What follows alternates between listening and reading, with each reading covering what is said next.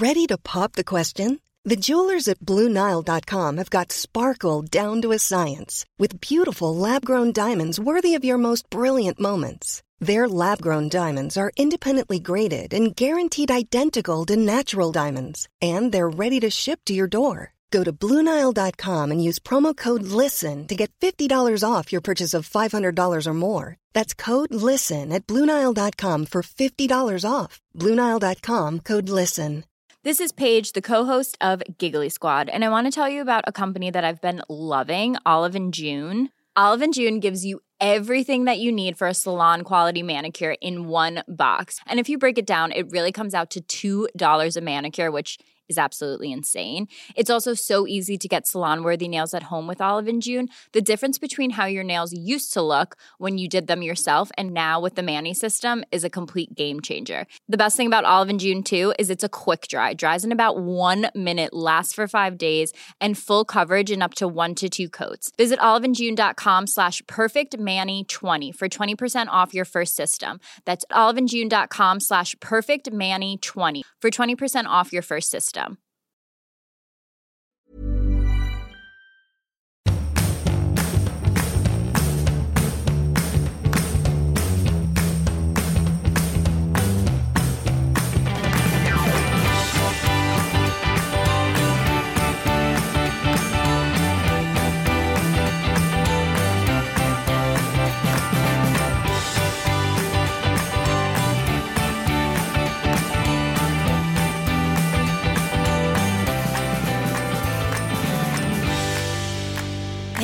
Välkomna till liksom en jävla bubblande podd av Lille Lördag. Det är så mycket jag vill prata om. Ja, det är så mycket i oss. det är så mycket. Det är våren, det är sommaren, det är, Det är kärleken, det är livet, det är döden. Det är, ja, det är mycket nu. Alltså, är det någonting i luften? Du vet, jag har lite så här häxkompisar. Och eh, Vad då menar du förutom pollen som jag är akut drabbad av? jag trodde du skulle mena förutom jag. Trodde du skulle säga. Nej, men att det är mycket liksom energier där ute. Mm, men det stämmer nog. det, liksom, det känns som att det är lite som hästen, hästarna, häxorna från Eastwick. Det flyger liksom energier och det är gott och ont. Och Du det är är, säker på att det inte är pollen? ja, det kan vara pollen. Det kan vara pullen. pollen. Nej men eh, ja, jag vet inte. Jag är så här, Är du häxig? ja det är mycket nu. Det är Aha. mycket i mig nu. Mm, häxan från Täby. Jag bara kioskvältaren, Camilla Läckberg, akta dig. Exakt. Ja, nej, jag vet men jag inte. tror det hänger ihop med att det blev en chockvärme. Det var ju alltså på Ja. fullaste allvar. För en månad sedan på Gärdet så fanns det eh, långfärdsslingor för eh, långfärdsåkning, skidor. Du skämtar? Nej, de hade ju liksom fryst upp en viss bana där. Liksom. Så att det låg ju kvar snö för en månad sedan. Och sen kommer man tillbaka från Maldiverna och det är liksom, man kommer rätt in i sommaren. Vi fick liksom en, vi fick en liksom, eh, vad heter det, ett VIP-pass till sommaren. Vi bara gick förbi kön. Vi sket i våren och bara checkade in i sommaren direkt. Jag vet. Så det, det blir något fel i hela så här, eh, det, det, vad heter det, DNA. i DNA, i naturens DNA. Min storatjocke far bor ju hemma hos oss nu och han berättade att när han fyllde 50, han är 74 nu, eh, Du var en sån kall maj så att det var en dag under hela maj som det var fint väder och det var då när han hade sin mottagning liksom. Men det jag känner är så här, jag älskar ju maj månad. Jag älskar ju den där känslan när man tänkte så här, det ska alltid vara november. Och så bara så här börjar det spricka och så kanske man är borta någon vecka eller några dagar som ni var på Maldiverna. Och så kommer man tillbaka så är det så här, gud den där Täbynäs allé. Den var så här brun, nu är den grön. Det finns någonting magiskt i det. Så här, man kan inte låta bli att älska livet. Så tycker jag. Nej, nej, men verkligen inte. Och det är ju inte svårt att gilla sommaren. Det har vi redan konstaterat i podden innan. Men eh, det blir lite extra härligt och läskigt när det kommer så tidigt. För då tänker man så här, Tar det slut? tar det slut? För vi är, såna, vi är så otroligt eh, svältfödda i Norden på sol. Så då tänker vi hela tiden att det finns ett slut. Så då går vi runt och är lite deppiga för att det är bra väder. Men jag ser också på min frasse, han är ett och ett halvt. Han är så lycklig över den här värmen. Så han, är så här, han får ungefär fem frispel per dag där vi bara står och tittar på honom. Och även så här, fröknarna på förskolan är så här, nej men han är så tokig nu. Han bara går omkring och så här, skriker och är så här cowboyvårskrik. Ra, ra! Alltså minut efter minut alla bara står och tittar på honom och så liksom tar han i och så springer han och så går han som en cowboy. Och så, alltså, så här, som riktiga Ronja-lyckoskrik fast som pågår i minuter. Ja, framför frukostbordet slutar det okej okej Frasse, vi, vi, du är lycklig, du är lycklig liksom. Och han bara så kastar sig. Han, han vet inte vad han ska göra av sina känslor. Nej, Så jävla fint så jävla fint. Ja. Hur känner du själv? Ja, men jag känner att eh, mina känslor bara, är du kåt? under kontroll. Nej men eh, jag vet inte, jag tycker bara, jag är, så här, jag, jag är väldigt uppåt. Joel sa till mig i, eh, i lördags, vi var ute, hans syrra var på besök. Och jag hade så jävla feeling liksom innan man gick på sponken. Så jag var så här, varför ska jag ens behöva dricka för? Jag mår så bra. Sen gjorde du ändå det. Så jag gjorde ändå det. Nej men, eh, nej, men alltså att man liksom känner att man är så uppfylld av någonting så man inte riktigt behöver ett yttre attribut för att uppnå någonting. Ja men jag fattar. Men eh, jag håller med. Och det, jag känner bara att de, vi har hyrt hus av, eh, ett hus av våra kompisar som åkte då till Bali under hela maj månad för att säga, ja men du vet, vänta in sommaren. Jag bara känner så här, att bo i det där huset, det är perfekta. Jag har kommit på hur man skulle ha det. Vadå? Eh, hela maj månad hyr man ett hus. Mm. Sen är det lite mysigt. Sen kan man vara i sin lägenhet typ halva ehm, juni och då är det lite fester och hit och dit. Så här. Då är det skönt att vara inne i stan. Och sen åker man till sommarställe och sen bor man i lägenhet. Det vore den bästa världar. För just maj tycker jag är oerhört härligt inne i stan. Det är som att man sitter så som en fånge och tittar ut så här. Åh, där är det där ute. Men man kanske skulle börja nyttja parkerna lite mer. Så här. Eller så flyttar man till Gärdet där jag bor. Där man har liksom en park precis runt knuten. Jo jag fattar men alla som var på Bobos kalas igår som bor i stan är ju så här, ja men det är nice. Folk kommer vid ett-tiden, alla är kvar, man grillar korv, man käkar liksom, och sen så barnen bara leker helt själva. De är nakna på studsmattan, det är dinosaurier, de är där och hit och dit. De märks ju inte. Nej. Jag menar inte att de inte ska märkas men det blir liksom organiskt. Och så är det några som stannar kvar, så lagar man lite middag, pappa är där, alla barnen. Det är så här easy living ändå. Det är ju nice med hus. Svinnice. Knock on wood. Ja, jag är ju bara, jag vet inte, jag har liksom bytt eh, stadsdel. Jag spenderar mer och mer tid på Lidingö. Jag vet inte varför. Med vem? Nej men alltså jag älskar Lidingö. Jag, alltså, det är uppenbart att jag kommer behöva flytta dit. Kan, Men jag älskar också Lidingö, Ja. förutom mössen. Förutom mössen. Nej men så jag har varit liksom ute och badat där nu hela helgen och eh, ja. Och så var jag ute och käkade på hund, 450 gradi. Du vet den här superpizzerian. Jaha, hur var de då? Nej men alltså bra. Alltså, bra. Herregud. Tramsbra. Jag, jag, landade i en sån extrem paltkoma efteråt så att jag så här, satt bara och stirrade rakt fram. Håglöst. Joel fortsatte prata och jag bara... I var det igår, apati. eller? Ja det var igår. Just kärlek, eh, så tänkte jag fråga. Jag fick ett eh, så här Insta en Insta-fråga i morse där det stod så här. Hej Ann, så här, jag vet inte, hur ska man veta om man ska fria och så här, hur ska man veta om det är rätt och man är så här, tillräckligt kär för att gifta sig? Jag bara, eh, fel människa att fråga kanske. Det, jag tycker ändå att det är en relevant Det är fråga. en superrelevant fråga. det handlar väl också om att vissa gifter sig bara för att de vill och ska. Tror jag.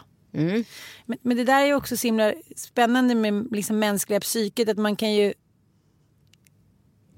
intala sig själv eller få sig själv att tro att man är så kär i någon bara för att man vill ha någonting lull runt.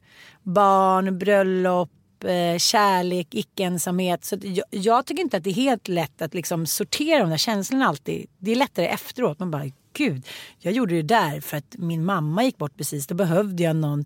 Det finns ju alltid nästan ett behov som kan och man vill fylla liksom. Okej, mm, jag förstår precis.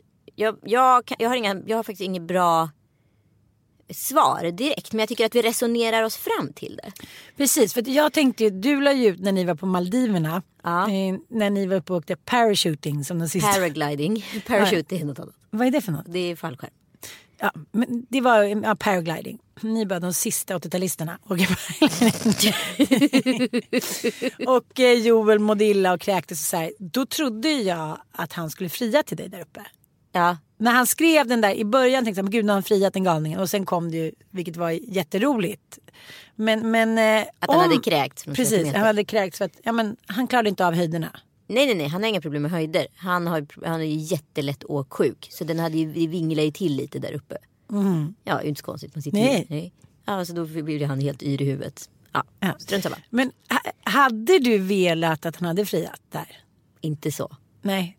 Men hade du vetat att han hade friat? Vissa friar ju inför barnen. Vad, hur hade du reagerat på en sån grej?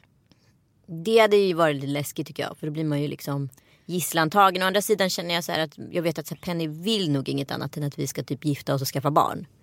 Eh, så att så här, för henne, det hade inte varit så laddat Nej. nu. Men om man hade gjort det för ett så här halvår sedan då hade jag blivit liksom nästan arg. Eh, för det hade nästan känts opassande. Sen vet jag att så här, hade inte, han är inte en spontan man. Nej. Att, kommer det, kommer det Sju hästar ridande på Kungsgatan nu. Då är så här, Nej nej nej, jag kommer också kunna avslöja honom innan. Eh, för att han är så otroligt eh, neurotisk när det kommer till sådana där grejer. Det, det är en stor, do, stor diskussion faktiskt i och med att han då inte är pappa till mina barn. Eh, till mitt barn i magen. Nej men han är inte pappa till mina barn. Nej. Men nästa vecka, eller nu på söndag så är det ju mors dag. Och då undrar jag ju, frå, frågan är ju så här, ska han fira mig eller inte? Det var den löjligaste frågan jag någonsin hört. Det är klart att han ska fira dig. Du är världens bästa mamma tycker han. Och då firar ni ju. Ja, men det kom vi också fram till. Men det Ah. var ju en diskussion innan för han hade ju inte tänkt. Nähä? Nej, för han, egentligen är det hans mamma som ska firas. Han är fortfarande en son. Jo tack. Jo tack. ja, nej men så här. Okej, nu ska vi tillbaka till det här med hur kan man veta om man ska fria eller inte. Jag tänker så här. Eh, jag tänker på min e- mina egna relationer. Jag har liksom två relationer som nästan är åtta år båda två. Och den ena relationen så fanns det en period som jag så här eh, var tjänsteledig tre månader innan jag klev på ett annat jobb. Och då vad heter det, skulle jag eventuellt pluggat en utbildning i New York, en skrivutbildning. Eh, men så var jag himla så här, kär i min kille och sådär. Så det slutade med att jag aldrig gjorde det. Nej. När det tog slut sen. Finns det en grej jag har ångrat under den relationen. Det är att jag inte satsade på mig själv och åkte på den där utbildningen i New York. Ehm, så det fanns liksom inget, jag gjorde inte rätt där. Och sen så när jag gjorde mammor och var tillsammans med Kalle så var ju det att så här, investera i sig själv. Den relationen tog också slut. Fast jag liksom gjo- gjorde det beslut som jag inte tog i relationen innan. Så att det är svårt att veta om man ska hoppa eller inte. Förstår du vad jag menar? Jag fattar. Så jag tror att hon ska, bara ska fria. För att det kommer hon åtminstone inte ångra. Nej, jag håller med. Men jag är ju inte särskilt traditionell och det är inte du heller. Nej. Men just det där när Mattias friade. Jag var ju helt oförberedd.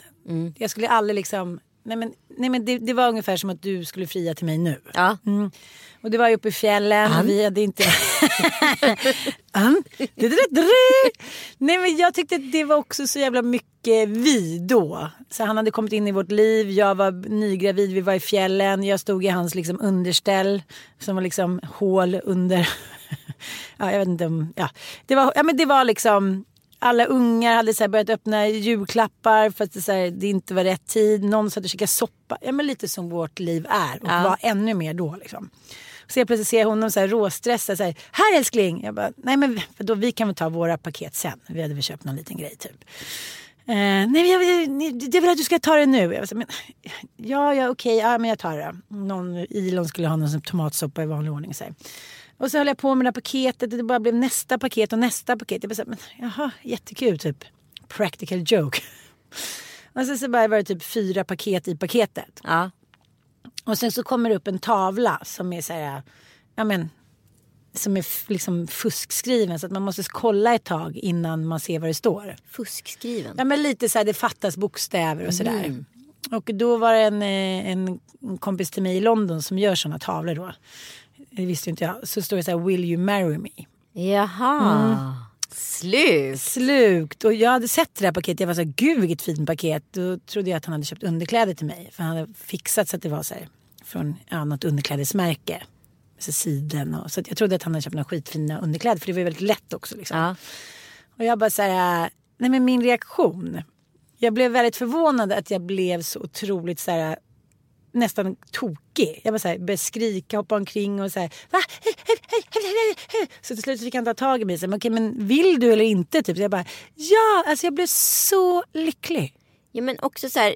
eh, Att fria till någon. Det är ju också en förlovning. Ja, Så att det betyder ju inte att så här, det måste vara ett bröllop med sju hästar. nej, nej, Nej, tack. Så att, så här, Jo, tack, jag tycker alltid att man så här, frieriet i sig är liksom ingen fara. Nej, jag fattar. Nej, det finns ingen risk i det. Men jag har ju väldigt svårt för sån här eh, formulär 1A romantik. När man sitter med candlelight dinner, det ska vara så fint, man ska uppleva. Det är inte min grej. Nej, så det vet jag. Om, nå- så om han hade friat på det sättet så tror jag, då hade jag bara tyckt att han var töntig. Ah, Jag har ju någonting i mig att jag tycker killar lätt blir töntiga. Det är någonting som jag måste jobba bort. Det är likadant som att jag ibland kan ha svårt med svaghet hos män. ja. För att jag kanske har stött på väldigt många män som så här, när det väl har gällt så har de inte pallat trycket. Så, då, är, ja, så att då blir det lite så här att jag, jag, vet, inte, jag känner så här ett smått miniförakt. När det ska göras by the book tror jag. Jag ska jag här, och nu ska jag fria. Så då tror jag inte att jag hade typ sagt ja lika snabbt. Nu blev det bara så jävla liksom mitt i livet. Ja, nej, men jag har också verkligen tänkt på det där. Fan, jag har gjort det två gånger. Blir det liksom bara som att göra en, en pjäs. Förstår du? Oj, nu kör vi den här repertoaren igen. I en annan setting. Eller är det liksom så att så här. Ja, Joel har ju inte gjort det. Jag får ju respektera hans känslor. Gud vad bra att du kom in på det där på det där snygga sättet. För att eh, jag är ju en sucker för såna här kungabröllop. Ja, men jag med. Mm, det erkänner jag. Och särskilt engelska kungabröllop. Något specifikt med England. Bara för Ja, att du är så besatt av engelska kungahuset. Ja men lite så tror jag. Dels är det distans från Sverige så att man kan behöver inte tänka så här åh det är våra skattebetalare och det är en uråldrig sed och det är Bernadotte hit och dit. Utan det är så här det där är far away. Där kan man gå all in för det har vi ingenting med att göra. Nej. Det geografiska avståndet, allt trevligt. Eh, sen är ju någonting med den där lilla Harry. Det är något med lille Harry. Jag älskar honom. Alltid jag vill gifta mig med honom. Jag tycker han är så het. Ja, men alltså gingers. Du Ja. är ju svaghet för gingers, det har jag med. Ilan hade en kompis hemma som är ginger. Blir du sugen?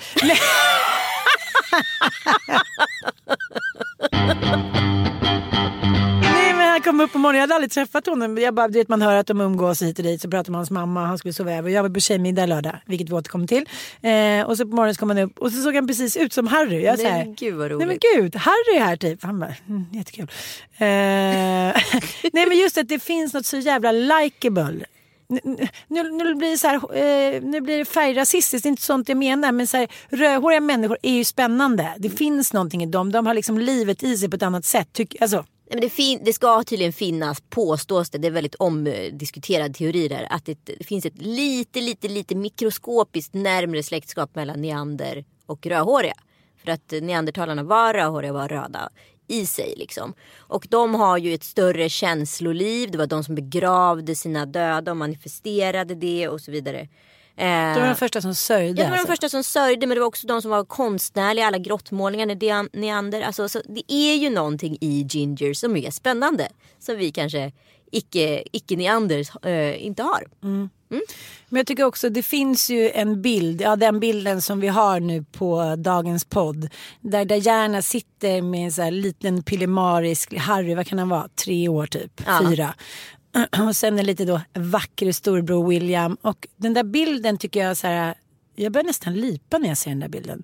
Den, den säger så mycket om så här moderskapet och den tryggheten man finner hos sin mamma även fast man lever i en, kanske en väldigt privilegierad men jävligt utsatt miljö. De var ju liksom världens mest kända människor. Ja. Ja, men deras mamma, det finns ju ingen sån ikon. Nej, Det blir nästan löjligt att hon gick bort. För att hon hade inte behövt göra det. Hon var ändå en ikon. Hon var ändå en myt. Liksom, hon hade väl i alla fall kunnat få leva, så känner jag. Eh, och då sitter man där och så säger han det. Du kan tänka dig själv att vara så liten som jag var. Få stå där framför kistan och stå och ta farväl inför hela världen.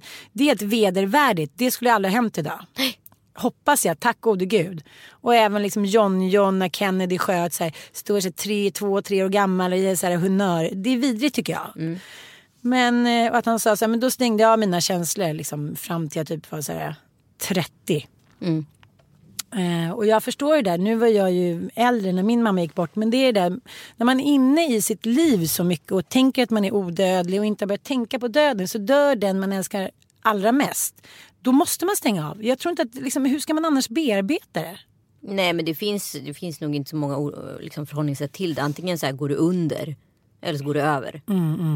Så är det ju bara. Men jag bara kände så här. Nej men han bara, dels tycker jag att han är snygg.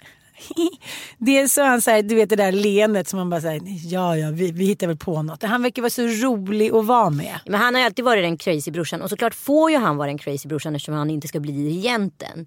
Men samtidigt har man ju sett liksom, det är precis som Madeleine. Alltså det är alltid en som är lite spralligare än de andra i, i barnaskaran.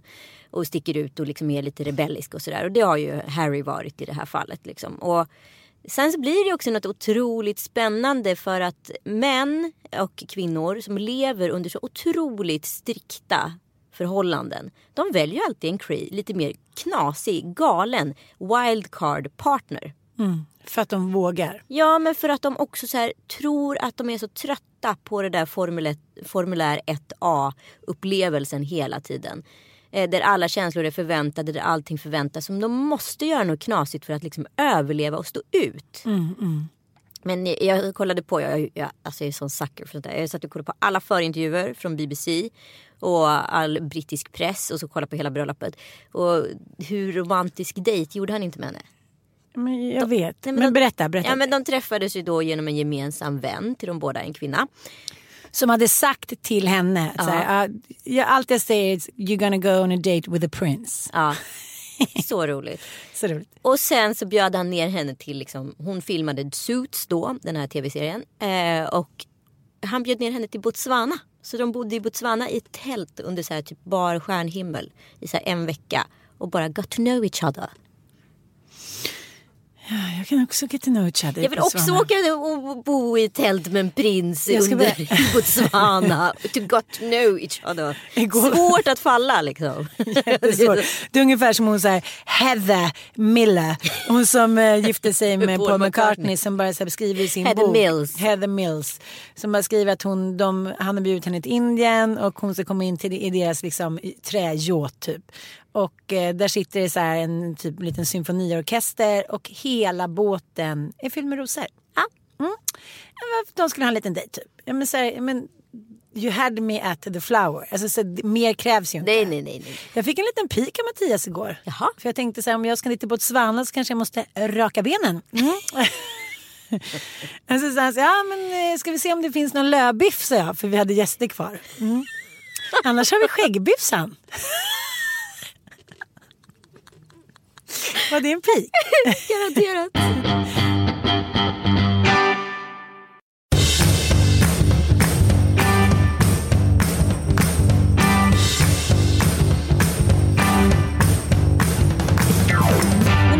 Måste fortsätta lite med bröllopet. Eftersom jag inte har gift mig och så här, liksom blandas med olika känslor när jag ser sånt här. Jag börjar alltid lipa. Och så tänker jag så här, nej men gud jag kan inte gå igenom det där. Det där är inte jag. Det är för mycket titta ögon, det är för mycket. Jag kan ju inte ens liksom titta ögon när jag har sex. Så hur ska jag kunna göra det då under en bröllopsceremoni? Då får jag Va? Kan du inte kolla i ögonen när du har sex? Nej, kanske gjort en gång. Du skojar med mig. Nej. Och då fick jag ett eh, sammanbrott. Vad typ- hände då? Nej men då... Gud vad intimt. Ah. Den intima podden. Det blir intima podden för det kommer mer. Det kommer med. Mm, det kommer Lyssna. Oj, Lyssna oj. Nej, men Mattias kom ju till mig när jag och Sanna och Sofia var på surfläger med Surfakademin. Mm. Det var vi och så var det 20 typ heta killar i ett hus och han kom efter och var väl inte så här, han och Sanna kom efter, han var väl inte så superpepp. Han var så här, ja kom in. ja. Hur som helst, eh, vi bodde i det där huset två dagar tills jag tror att folk tyckte så här jättekul att komma ner när så här, två galna människor har varit på fest och så här, ligger i soffan och inte märker när man kommer ner. Så vi tog in på ett eget hotell. Ja. Mm. Och då, eh, ja men då blir det så här, du vet allt är ju känslorna utanpå. Man surfar och man dricker vin och man är så svinkär hit och dit. Nej men då skulle vi ha någon så här härligt möte. För då hade vi så bestämt oss för att vi skulle vara ett par för några dagar sedan hit och dit. Och sen så bara blev det att vi låg och tittade varandra i ögonen. Och då fick jag ett nervöst sammanbrott och var tvungen att låsa in mig på toa. Fick panikångest? Ja. Okej. jag tror... Trevligt! Kul tjej! jag tänker att det kanske hänger ihop med det där du pratade om utan att vara för hobbypsykologig. Med din mamma och allt möjligt. Att det är för jobbigt och så du måste stänga av. Ja, då, då tycker du är töntigt och då blir det så här, då blir det ett skydd.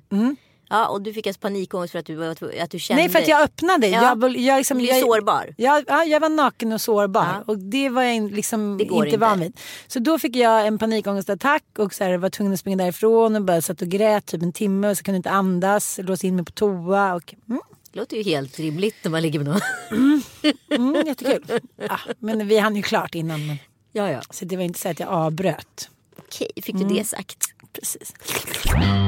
Tillbaka till bröllopet. Då sitter jag och kollar. Eh, liksom på, nej, det, jag satt inte och kollade på hela men jag har ju tillbaka spolat, kollat, kollat, kollat, kollat. Och då är det eh, så fint tycker jag. För att hon är ju ingen, hon är ingen pur ungmö. Nej. Hon är 36 år och har varit gift innan. Mm. Bara det tycker jag är så jävla coolt. Eller hur? Det är så här, kom in och bara rör om i den anglosaxiska liksom dåliga röran. Ja, men vadå, kolla på Hakon och Mette-Marit. Det var ju samma upplägg, bara att hon också kom med ett barn. Det var ju skandal, Ja. skandalernas skandal. Men Mette-Marit, det är min största gråtfest. Ja, men alltså, Jag säger, grät och nej, grät jag och kan grät. inte säga. Det är årtusendets bröllop. Så är det bara. ja, ja, Vickan kom ju bra till där också. Vickan var ju väl, då grät jag också Nej, men alltså när mycket. Daniel står där och bölar Nej, ja, framme, men- då nej, gick det ja. inte. Nu börjar jag gråta nästan bara för att jag tänker på det. Åh herregud. Ja. Vet du hur många gånger jag har kollat på Björn Skifs? Och eh, den låten. Ja, ja, ja. ja. den låten, Jag det var om man inte hade kopplat ihop det. Agnes och så var det, var det den Ja. konstigaste sägningen. Ja, jag vet. Men jag bara, jag bara såg... Jag fick bara flashbacks. Ja, då lipade jag så mycket. Och jag bara kände så här, så vacker som man kan vara på sin bröllopsdag. Men så det finns inte. Nej, nej. Som Victoria. Nej, men det går inte att vara så där snygg. Nej, man var så vacker. Ja, Och hela det bröllopet och hit. Men det enda jag tänkte på igår var så här, varför tillät de kameror inne på festen? Nej, hade de? Victoria hade ju det. Ja, ja, ja. Alltså, ja, ja Och precis. Sofia. Ja, jo, men det, Madeleine och Chris hade väl inte det? nej, Nej. oh, nej. Men, eh, men det var ju bara inne på själva middagen. Det är ju inte så konstigt. Den är fortfarande superofficiell. Ja, men ändå. Men det på, men på partyt var det ju inga, inga kameror. Nej. Nej. Men det att, att hålla det där talet inför så många människor. Alltså när han gjorde det. Nej men jag, jag klarar inte av det. Fast vet du en sak? När Hakon Mm. höll sitt tal till Mette-Marit. Det är mitt värsta ögonblick i livet. Nej men jag orkar inte med det ögonblicket. Men, för grejen är att Daniel var ju ändå. Han kom ju från någonting annat. Ja, ja, han ja. visste att så här, hela världen skulle bedöma det där talet. Hakon är ändå infödd i det där. Eh, liksom, fick den här liksom lite vilda katten som han blev kär i. Och när han berättar så här hur, hur mycket han kan hata henne när de bråkar och hon sitter där och liksom medvetet har hon valt någon oskuldsstil tycker jag. Ja, ja. Det är inga smycken, bara den enkla. Och Norge, det finns ju någon renhet över hela det där landet som inte går att ta på. Och när han håller det där talet och nej, jag klarar inte fortfarande inte av att prata om det. Vi får gå vidare. Det var bara så här.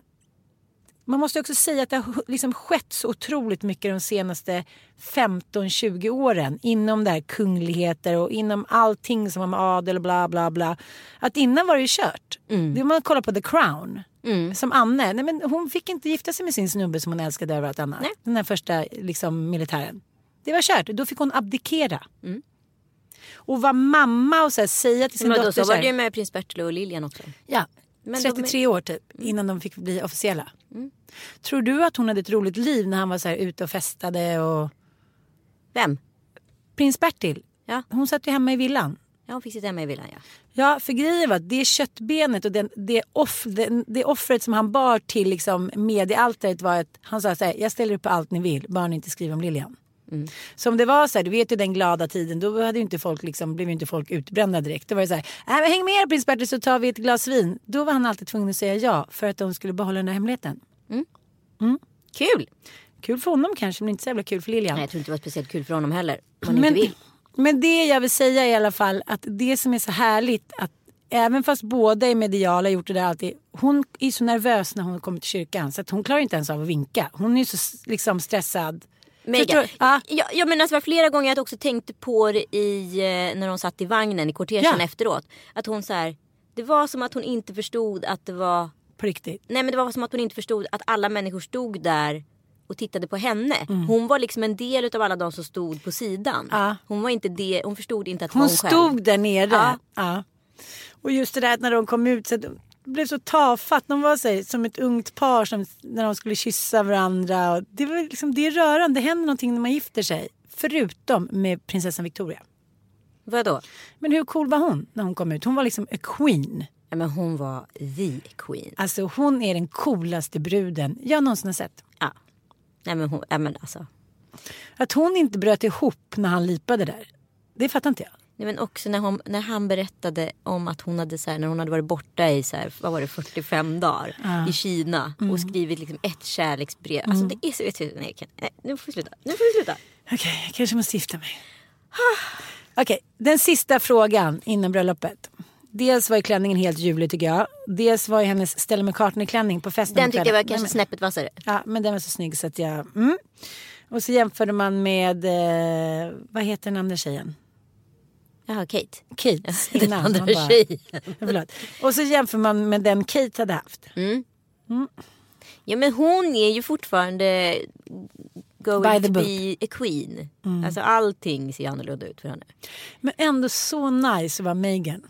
Så nice att vara Megan. Alltså verkligen. Ja, men det jag skulle fråga dig, det som jag alltid tänker på eftersom jag aldrig har gift mig och vissa människor gifter sig flera gånger, till exempel du. Den, den liksom pureness som ändå är när Victoria går in där, eller liksom för att man aldrig har gjort det. Du kan inte säga till mig att den går att återerövra. För en sekund när hon går in där och ska träffa Harry så måste hon ändå ha tänkt så här, det här har jag gjort förut. Och då är, liksom, då är det inte samma sak. Förlåt, kalla mig lillgammal, höll jag på att säga. Kalla mig traditionell. Nej, skulle jag säga. Inte? Det går visst det. Alltså för om också så här utifrån, nu vet inte jag, jag kan tänka mig så här. Varje företeelse har sin mening. Förstår du? Eh, första gången jag gifte mig var det på en strand i Borneo med en präst som pratade så här malaysisk eh, engelska. Humorbröllopet. Man fattade det typ nästan ingenting utan att få låta, låta så eh, Nej. rasistisk. Det var det inte utan det var verkligen. Och då blev det ju inte heller personligt. Nej. För det, alltså så här, när, när, man, när man står där och ska prata med prästen som egentligen bara är viktigt för en själv och ingen annan under bröllopet. Då vill man att varenda ord ska gå in i kroppen. Att det här är liksom bara jag i hela världen som får det här samtalet. Det är så man vill tänka. Men om du inte förstår vad han säger. Då försvinner en barriär kan man ju minst sagt säga. Jag var på ett bröllop i höstas Ja. med prästen från Hell. Alltså. Mm. Det är sån mardröm för det är enda man kan tänka på. Hur vackert det än är så blir man bara så här, nej men vad hände nu? Vad sa hon nu? Nej men okej. Wow. Mm.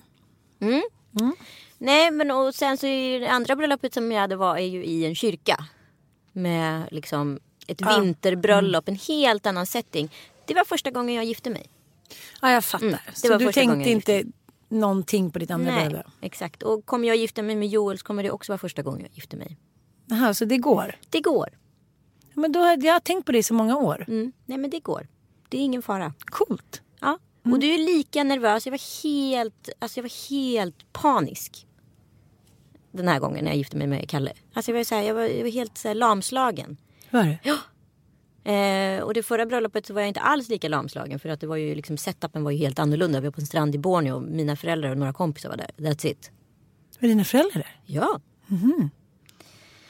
Men, eh, så att, eh, men när du gick in där då när du gifte dig med Kalle, när du gick så där, kom du in då själv eller gick ni in tillsammans? Eller? Nej, Rami min kompis som tyvärr har gått bort. Eh, gick in med mig. Och hur var det att gå in så där? Gud jag ryser. Nej men det är ju helt otroligt. Det är en sån otrolig liksom, upplevelse. Jag rekommenderar alla att gifta sig bara för att få vara med om just det ögonblicket. För Så du är- tror inte på så här, sticka iväg och göra det hemligt? Nej, Nej. absolut inte. Vis av erfarenhet. Nej då, så jag tror att Megan var precis lika nervös som hon var första gången hon gifte sig också. Okej men nu måste Nej, men vi... jag måste prata om kyrkan. Det är väldigt spännande. Det är ju alltså en och en halv timme vigsel. Det är ju en lång och jävlig historia kan man väl säga. Mycket jävlig. Ja, och det är ju konstigt, man sitter i olika skikt utav kyrkan. Så de som sitter i kyrkan ser ju, förutom typ eh, 50 till 100 pers, de ser ju inte ens vigseln. De sitter ju bakom en vägg. Det är ju tre olika liksom, kammare. Ja, ja, så att ja, ja. Så att det är ju också hur nära man är kungligheterna så blir man liksom satt där. Så att det är ju liksom bara att sitta i en jättevarm kyrka, eh, it's a pain, i en och en halv timme. Men då var det intressant för Guardian gjorde ju en grej på att Amal Clooney då kom tillsammans med George Clooney. Och tydligen, vilket inte förtällde historien, så hade ju en annan tidning eh, för något år sedan tror jag gjort en artikel där George Clooney hade blivit liksom George Clooney and his wife Amal hade det bara stått. Eh, hon är ju liksom en jättetung person inom FN. Eh, och så nu gjorde Guardian en liten kul grej att de skrev ut liksom, för då hade det stått så här, George Clooneys skådespelare kommer tillsammans med sin fru Amal. Och då hade Guardian gjort nu istället så här att de skrev ut hela hennes titel. Och med, med sin make och inte ens titulerat honom. Ja, varför var det kul? Nej men det, alltså, det skulle då varit en mockgrej med den förra artikeln. Och också lite så här feministiskt statement etc. Men det där tycker jag bara blev för förnedrande. De kunde lika gärna skriva skriva med hennes make, skådespelaren George Clooney. Det var ändå ett sånt statement att man satte hennes namn först. Precis. Skrev ut hela hennes titel. Skrev ut alltså allting. För nu blir det bara som att vara taskig mot George. Han har inte gjort någonting. Han är inte skyldig i det här. Liksom, så han har inte gjort någonting för det här överhuvudtaget. Ganska oskönt måste jag säga. Men det blir lite så här också att ibland får så här både män och alltså gamla seder och regler bära hundhuvudet fast det är ingen som riktigt så här säger att de måste gälla fortfarande. Det är lite som Svenska Akademin. Så här, Okej, den instiftades på 1700-talet och ändå så bara ingen får ha utträde. Kerstin Ekman har typ suttit på vänt i 20 år. Det är ju liksom löjligt. Men det, ofta behövs det ju bara att någon säger så här, men ska vi ta och ändra det här då? Och så gör man det. Jag tänker också på, varje år är alltid någon eh, skådis eller liknande i Cannes som ska då så manifestera att, att det finns en regel för röda mattan att man ska ha högklackat. Ja.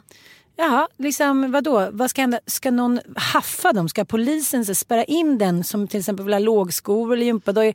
Det är bara någonting som finns med i stadgarna som inte längre gäller. Ungefär som att så här, Bibelns tio budord. Det är så här, ja, det gäller ju inte riktigt längre. Men man kan ju kanske ha det som så här, inte vet jag, en fingervisning av vad som fanns och var bra eller inte bra i gamla tider.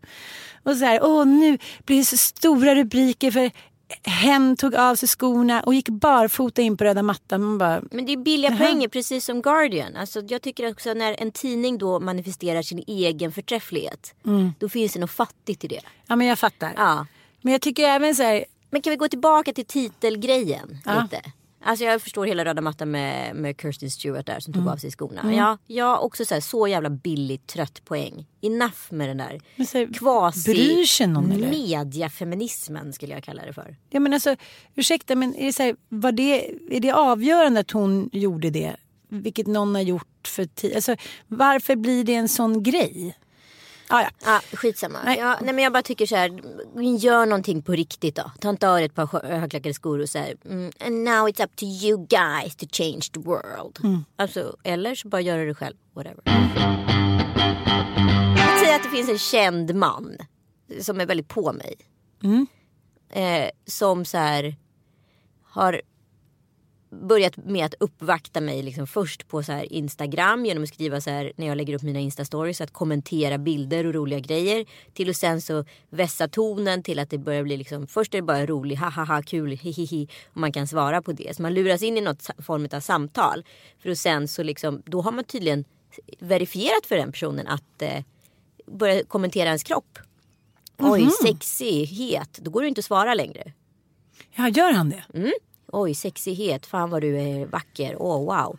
För att sen bli kompis med honom på Facebook. Jag tog mig ungefär två veckor innan jag så här godkände den requesten. Och det var väldigt så här medvetet att inte göra det. Det första som händer när jag godkänt requesten är att han börjar vinka. på, vad heter det, på, ja. på Messenger. Ja. Och då blockar jag honom. Jaha. För det är så här, Är det E-Type? Nej, nej, nej. nej. Men, men då, då blir det lite så här.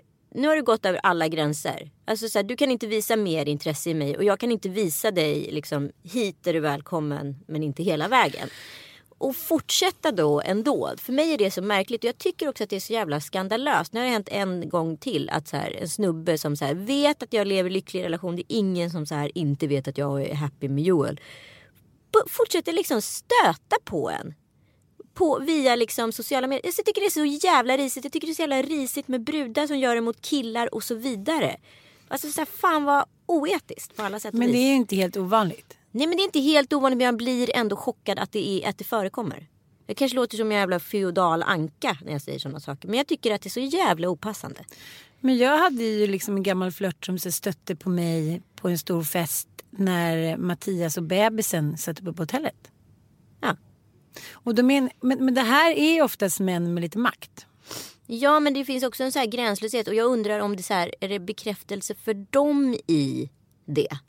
Eller var, var ligger kicken? Var är det? Är det erövringen? Är det bekräftelsen? Är det möjligheten? Eller är det liksom bara för att så här, kolla vad jag kan? Jag vet inte, för man vill ju alltid hitta så här the background explanation på alla män och kvinnor som fuckar ur eller gör såna här grejer. Mm. Även på sig själv. Men så här, jaha, man kanske hade en uppväxt där det var si och så. Det kanske var hittan och ditt. Men på vissa eh, finns det ju ingen förklaring. Det är så här, bra uppväxt. Eh, eh, ja, men allting är på pappret så här, you could be a good person. Mm. Och så håller de ändå på så här. Och då måste det ändå vara att så här, mycket vill ha mer. Ja, att de är också- så här, narcissister. Ja, men och, ja, precis. För också när jag har varit jävligt tydlig med att säga hej du, jag är inte intresserad. Och om du håller på att kommentera min kropp att jag är sexig, då kommer jag aldrig svara på det. Fattar inte du det? Och jag är inte intresserad. Och om du vill bli kompis med mig, då får du fan vara liksom hålla dig på mattan. För jag har inte svarat på de där inläggen överhuvudtaget när han kommenterar min kropp och så vidare. Men fan vad ofräscht. Han har alltså kommenterat öppet på Insta. Nej, inte öppet. Han skickar ju DM. direkt. Gör han? Ja. Okej. Ja, Mm, ännu nej men och sen så en annan kille då som så här, vi har haft, eh, han har bara kommenterat lite bilder och varit jävligt rolig och så här, haft må- många poänger. Så blir man lite så här, haha kul, alltså, man svarar inte så mycket mer än så. Och då bara liksom, är det tydligen ett, en liksom okej grej att fortsätta stöta. Jag vill verkligen träffa dig någon dag, bla bla bla. Man bara såhär, what?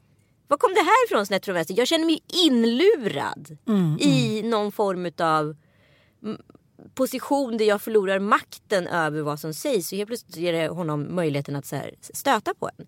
Och jag, jag tänker att det måste vara, det här är så vanligt förekommande. Det är, det är ett icke-problem per definition. Men jag blir ändå så jävla förbannad att det förekommer. Men vi har pratat så himla himla himla mycket om det här om metoo och liksom eh, kvinnor och män och att vi som är så här, var unga uppväxta på så här 80-90-talet per definition blev liksom, vad ska man säga, det, det enda bekräftelse vi kunde få var om killar ville att vi skulle bli bekräftade. Det var på det sättet som vi ofta fick bekräftelse. Så det, var liksom, det har vi i, vår, liksom, i våra gener på. Det har vi i vårt så blod. Och så plötsligt så ska det där förändras. Och så här, nu, nu är det någonting annat, metoo, nu, är det så här, nu vill vi ha bekräftelse för andra grejer.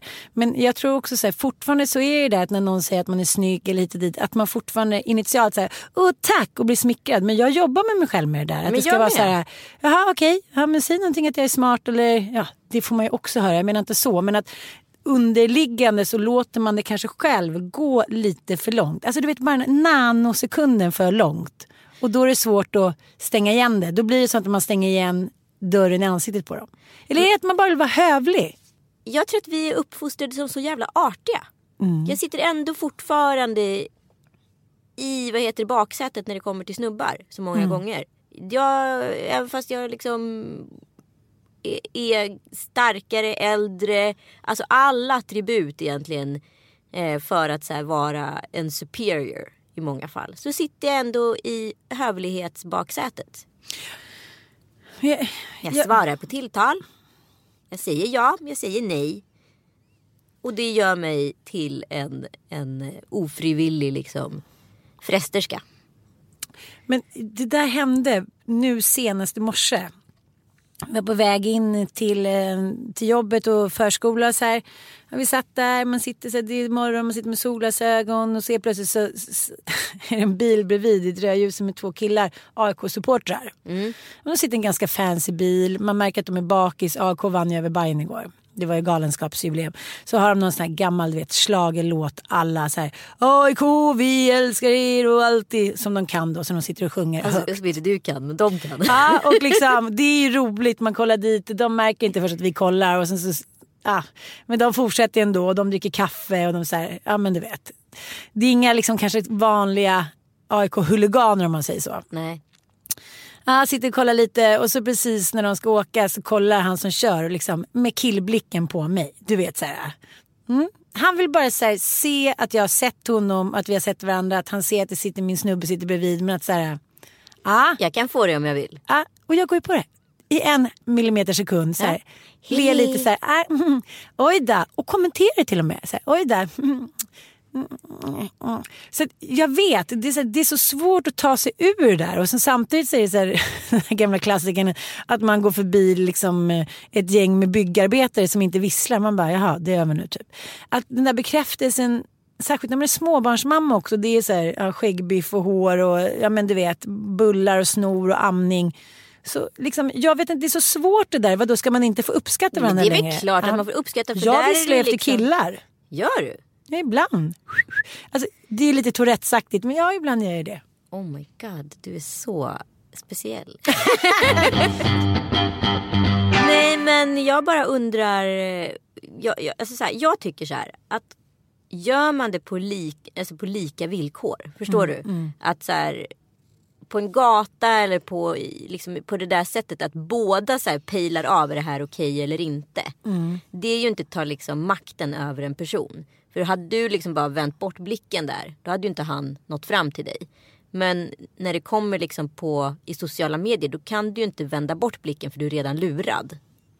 Förstår du? Ja, jag fattar, jag fattar. Men jag känner ändå att både så kvinnor och män fortfarande och kanske alltid kommer spela det där dubbelmoralspelet. För det är så vi är. Det ser man i den svenska akademin. Vi har inte lärt oss någonting. Nej, det är, det är här, fortfarande samma hjärna som på liksom, Ja, medeltiden. det är, liksom, det är den mäns mänskliga naturen. Vi så här, vänder kappan efter vinden. Kan vi slå upp så gör vi det. Kan vi slå ner.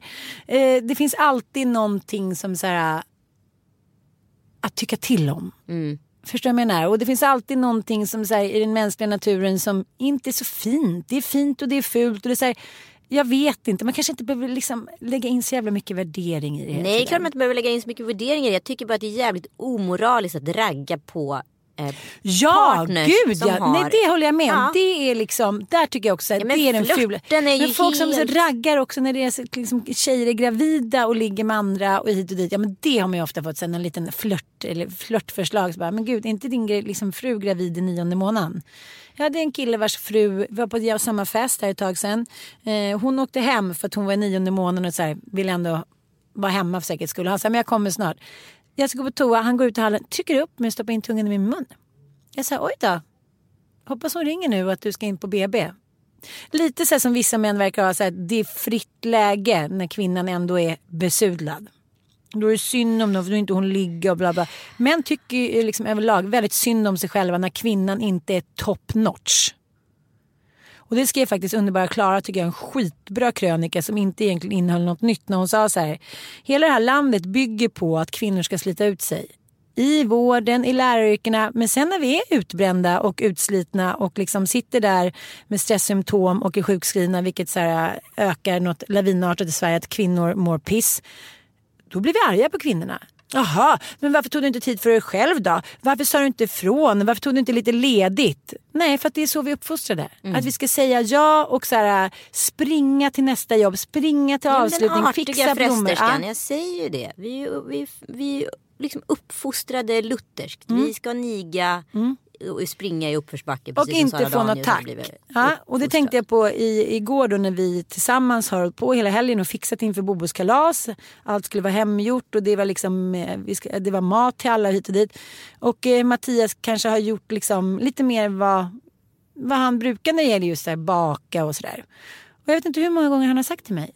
Vad bra det gick igår. Vad fint det blev. Visst gick det bra igår.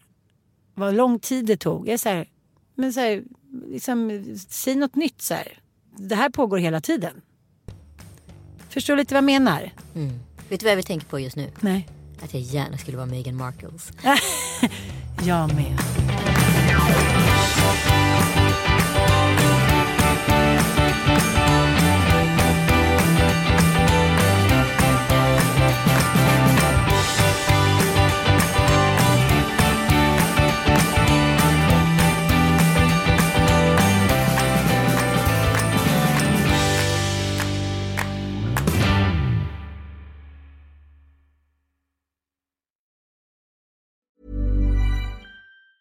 Hi, I'm Daniel, founder of Pretty Litter. Did you know cats tend to hide symptoms of sickness and pain? I learned this the hard way after losing my cat, Gingy. So I created Pretty Litter, a health monitoring litter that helps detect early signs of illness by changing colors, saving you money and potentially your cat's life. Pretty Litter is veterinarian developed, and it's the easiest way to keep tabs on your fur baby's health right at home. Go to prettylitter.com and use code ACAST for 20% off your first order and a free cat toy. Terms and conditions apply. See site for details. Hi, I'm Daniel, founder of Pretty Litter. Did you know cats tend to hide symptoms of sickness and pain? I learned this the hard way after losing my cat, Gingy. So I created Pretty Litter, a health monitoring litter that helps detect early signs of illness by changing colors, saving you money and potentially your cat's life. Pretty Litter is veterinarian developed, and it's the easiest way to keep tabs on your fur baby's health right at home. Go to prettylitter.com and use code ACAST for 20% off your first order and a free cat toy. Terms and conditions apply. See site for details.